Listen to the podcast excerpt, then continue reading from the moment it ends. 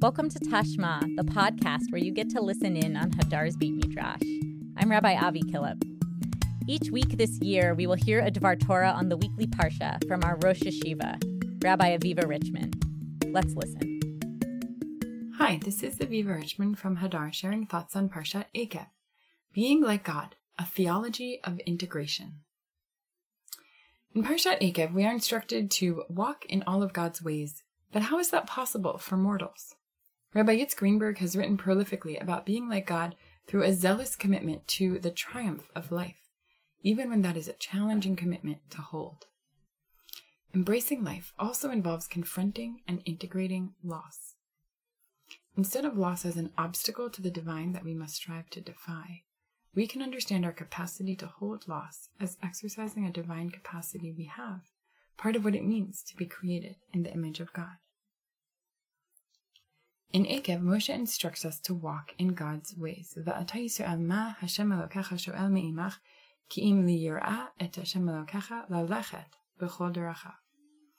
Now Israel, what does your God demand of you?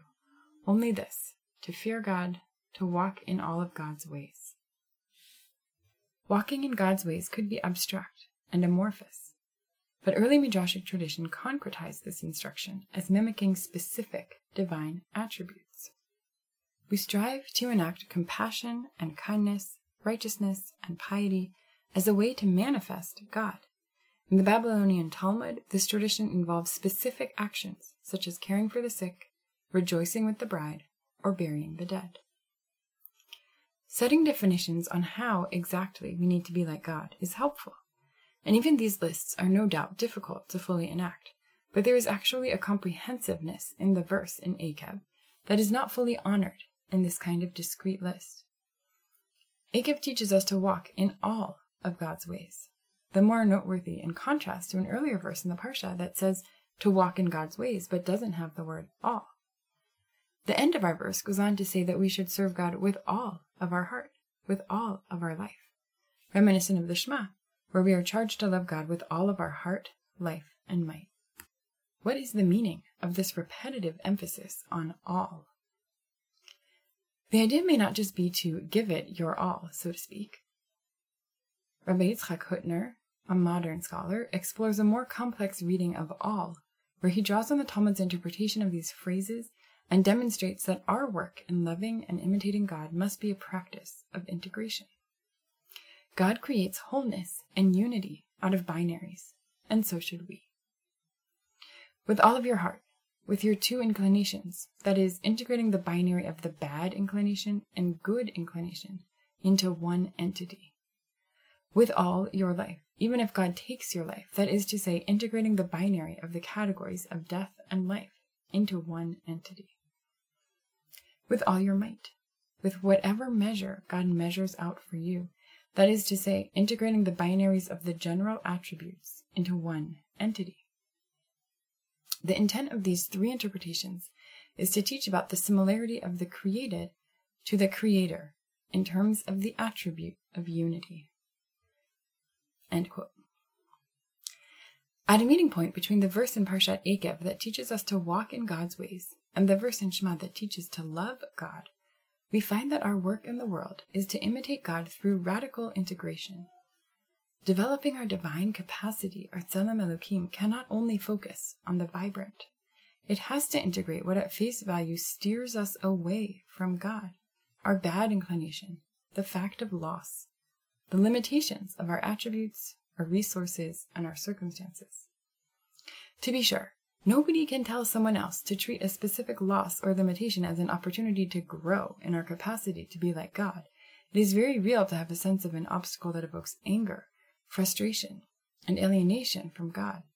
But Rav Hutner invites us into an understanding of God that has room to acknowledge all of this and still finds within it a powerful affirmation that this, too, is a piece of being in God's image. It is hard to know exactly what it means to do this work of integration in our own lives, and it is most likely very different for each individual.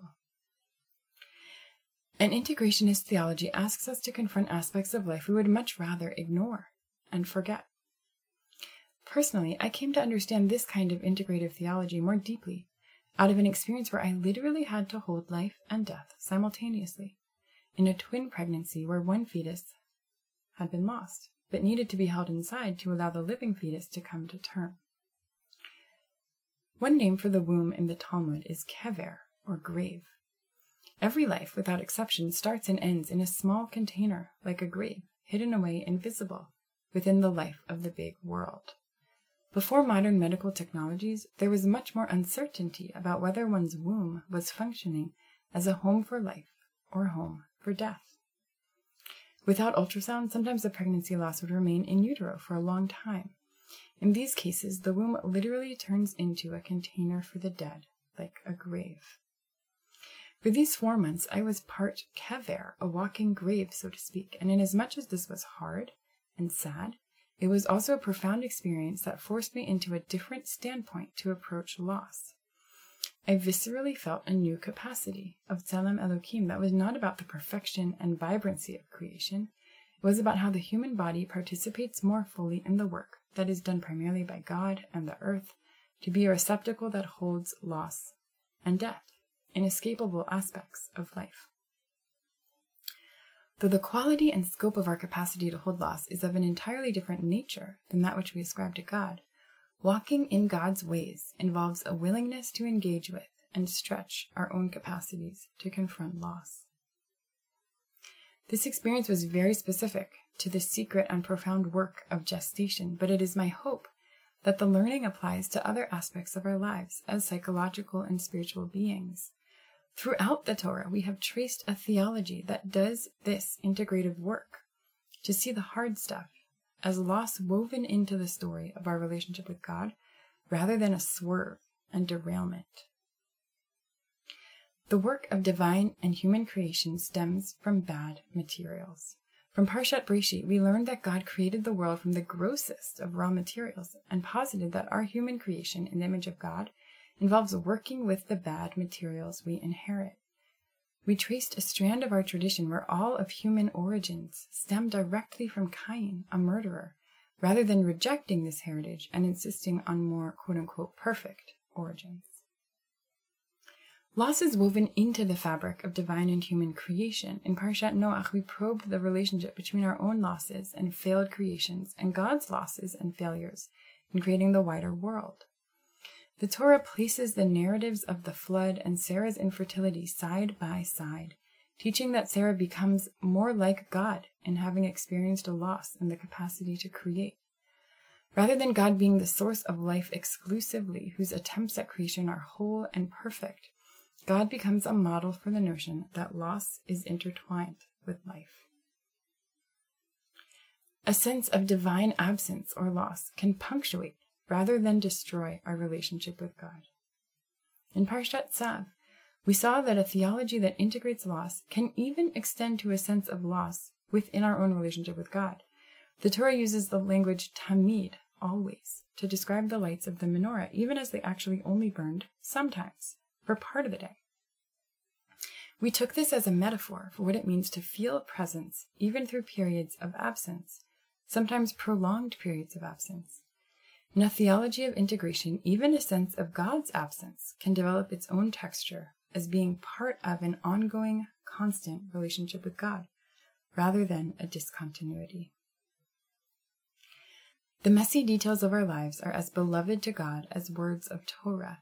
Parshat Tazria is overflowing with details about some of the messiest parts of life, birth and blood, and some of the least desirable experiences, a disease that disfigures the surface of the human body. Yet God incorporates these into Torah, teaching us that we, too, can tell the stories of our very real lives as part of what it means to be in holy relationship with the divine. An integrative theology demands that we confront even the most dire problems our world faces as catalysts towards blessing, not curses. Parshat Bechukotai offers a disturbing account of all that will go wrong as punishment for our failure to, to live up to our covenant. Yet we saw that God is with us in these troubles, and that the role of Torah is to enable us to stare directly at each one of these problems and find our way back to blessing. Religious leadership must model an embrace of the hardest parts of one's life story as a driving motivator to work towards redemption.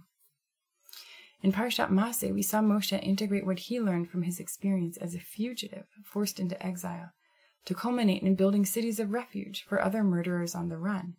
Rather than the people's triumphant march into their land of inheritance, Moshe's attention to this more messy reality became the crowning achievement of his life's work. We are by nature afraid of loss, and for good reason, much of our physical and spiritual energies focus on the triumph of life.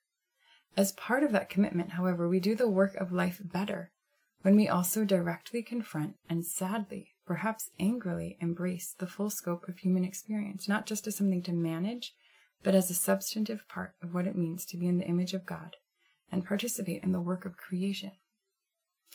Walking in all of God's ways means summoning the courage to face the things that are messy, ugly, scary, even devastating, and not only what feels obviously beautiful and vibrant, as part of exercising our divine capacity, our Tselem Elohim. It can be a devastating honor, a horrifying privilege, to be entrusted with this, too, alongside all of the other ways we must strive to live out our capacity to do God's work. Shabbat Shalom.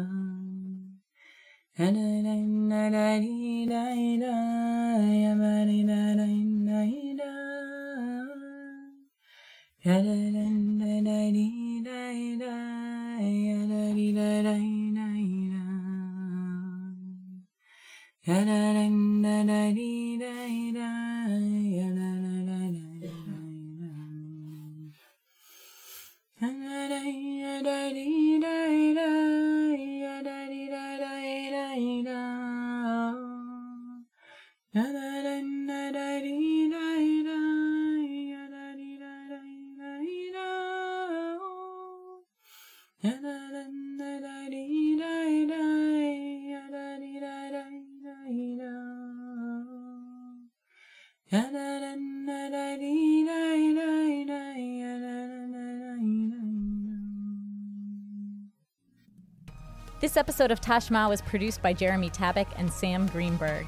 I'm your host, Rabbi Avi Killip. It's been a pleasure to learn with you.